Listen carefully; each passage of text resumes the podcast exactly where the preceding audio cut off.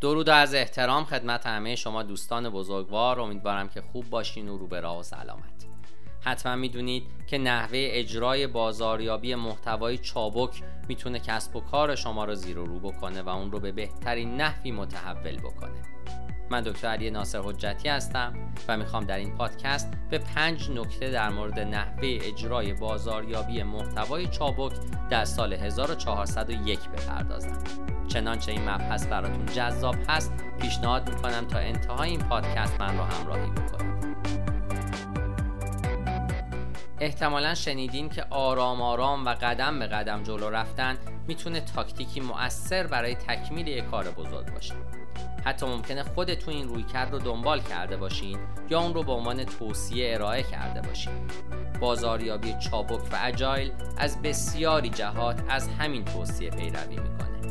همونطوری که همراهان قدیمی می‌دونن بازاریابی چابک روی کردی برای بازاریابی که از اصول و شیوه های چارچوب های چابک استفاده می‌کنه تا ابتکارات بازاریابی بزرگتر رو بشکنه و با اونها مقابله بکنه.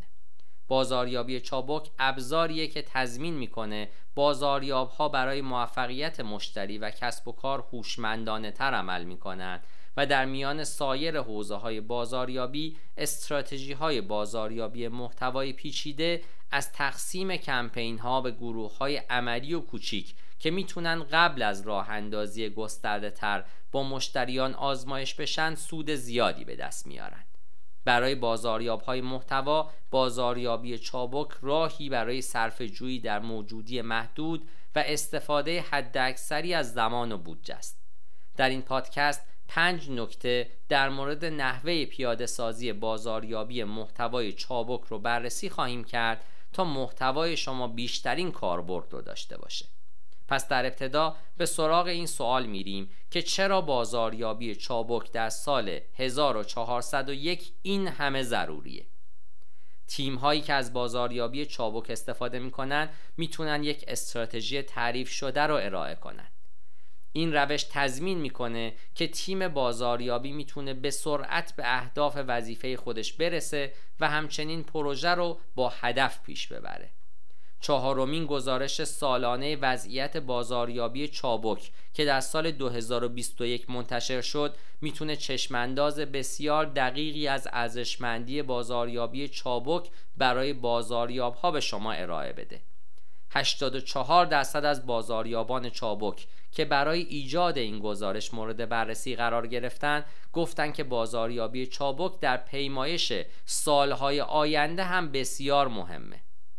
نکته جالبتر این هست که برای اولین بار بیش از نیمی از بازاریاب های شرکت کننده به خودشون برچسب چابکی زدن. واضحه که این مفهوم انجام کار چشمانداز بازاریابی رو برای مشاغل در هر اندازه‌ای که باشن تغییر داده. چجوری چارچوب های چابک با بازاریابی محتوا منطبق میشن؟ بازاریابی چابک با تقسیم پروژه ها به بخش های کوچیکتر نه تنها به تیم های بازاریابی محتوا کمک می‌کنه تا موجودی رو برای رسیدن به اهداف تاثیرگذار بهینه کنند بلکه به تقویت روحیه هم کمک می‌کنه. این کار رو با دادن فرصت به اعضای تیم برای جشن گرفتن پیروزی های کوچیک و تایید استراتژی خودش از طریق آزمایش انجام میده. غلبه بر موانع کوچیک می‌تونه اعتماد به نفس ایجاد بکنه و تفکر انتقادی رو بسیار بیشتر از برخورد با موانع در تلاش برای انجام یک کار بزرگ افزایش بده. در مورد محتوای وب هم همین فرض صادقه. بازاریابی چابک ابزارهایی رو برای کسب و کار شما فراهم می‌کنه تا از تمرکز بر بخشهای محتوایی منفرد به کمپین های کاملتر و جامعتر حرکت بکنید. بهترین چیز در مورد اون رویکرد داده محور برای تصمیم گیری و آزمایشه که شما رو قادر می‌کنه اثر بخشی بازاریابی محتوا رو افزایش بدید.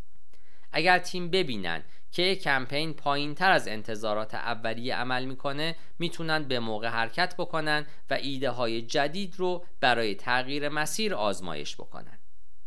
نکته شماره یک. به داده ها اعتماد کنید. اگر تیم شما در حال توسعه یک برنامه تجاری باشه به محض اینکه از چارچوب خارج بشه نیاز به آزمایش منظم داره. این آزمایش اولیه به سرعت مشکلات رو برطرف می‌کنه. گاهی اوقات اونها رو به قدری سریع از برنامه خارج می‌کنه که کاربرها حتی متوجه حضور اونها نمیشن. همون مفهوم آزمایش زود هنگام و اغلب رو میشه در بازاریابی محتوایی چابک به کار برد. بخش آزمایش از نظارت دقیق معیارهای تولید شده توسط ترافیک ورودی به محتوا ناشی میشه. منظور من از نظارت بر معیارها بررسی مکرر اونها برای شناسایی الگوها و مسائل در حین توسعه است. بررسی های مکرر هنگام برنامه ریزی محتوای بعدی مفید خواهند بود. همچنین با آزمایش زود هنگام و اغلب تیم شما می‌تونه تصمیمات آگاهانه و مبتنی بر داده ها رو اتخاذ کنه که در نهایت با معیارهایی برای پشتیبانگیری از اونها در دراز مدت بهتر خواهد بود. نکته شماره دو. از مستندات مؤثر استفاده کنید. بین ایجاد مستندات خوب و فقط یادداشت برداری تفاوت وجود داره. برنامه هایی برای توصیف و ترسیم اهداف پست وبلاگ نیازی به جزئیاتی ندارن که خوندن اونها ساعتها طول بکشه با این حال های واضح و مختصر که ویژگی های مورد تمرکز اون پست وبلاگ و مخاطبان مورد هدف رو مشخص می‌کنن ضروری هستند. بخشی از این اسناد همچنین باید اهدافی رو که به اندازه گیری موفقیت اون پست وبلاگ کمک می‌کنه شرح بده. مستندات به همینجا هم ختم نمیشن. با یادداشت های مؤثر در نهایت به یک ابزار ردیابی ارزشمند خواهید رسید که قادر در آینده برای پروژه های مکمل مورد استفاده قرار بگیره جایی که محتوا اساس یک کمپین رو تشکیل میده این یادداشت ها همچنین به شما کمک می‌کنن تا اگر پروژه از پیش بینی ها عقب بمونه تعیین کنید که کجای کار اشتباه پیش رفته و اما چه چیزی باید در اون مستندات گنجانده بشه؟ تحقیق درباره کلمات کلیدی برای رقابت و رقابتی موندن هم در این بازار بسیار ضروریه. شماره 3 موانع رو از بین ببرید. علاوه بر تقسیم پروژه ها به بخش های کوچیکتر برای کسب پیروزی های کوچیک تیم ها بازاریابی محتوای چابک زمانی موثرتره که تفکر و مدل های شرکتی سنتی کنار گذاشته بشن. برای مثال تیم های چابک که بهترین عملکرد رو دارن عملکردی متقابل دارن. این برخلاف رویه سنتی گروه بندی بازاریاب ها با مجموع مهارت های یکسانه و تحویل کار مورد نیاز خارج از هر تیم رو برای تکمیل کمپین بازاریابی محتوا کاهش میده.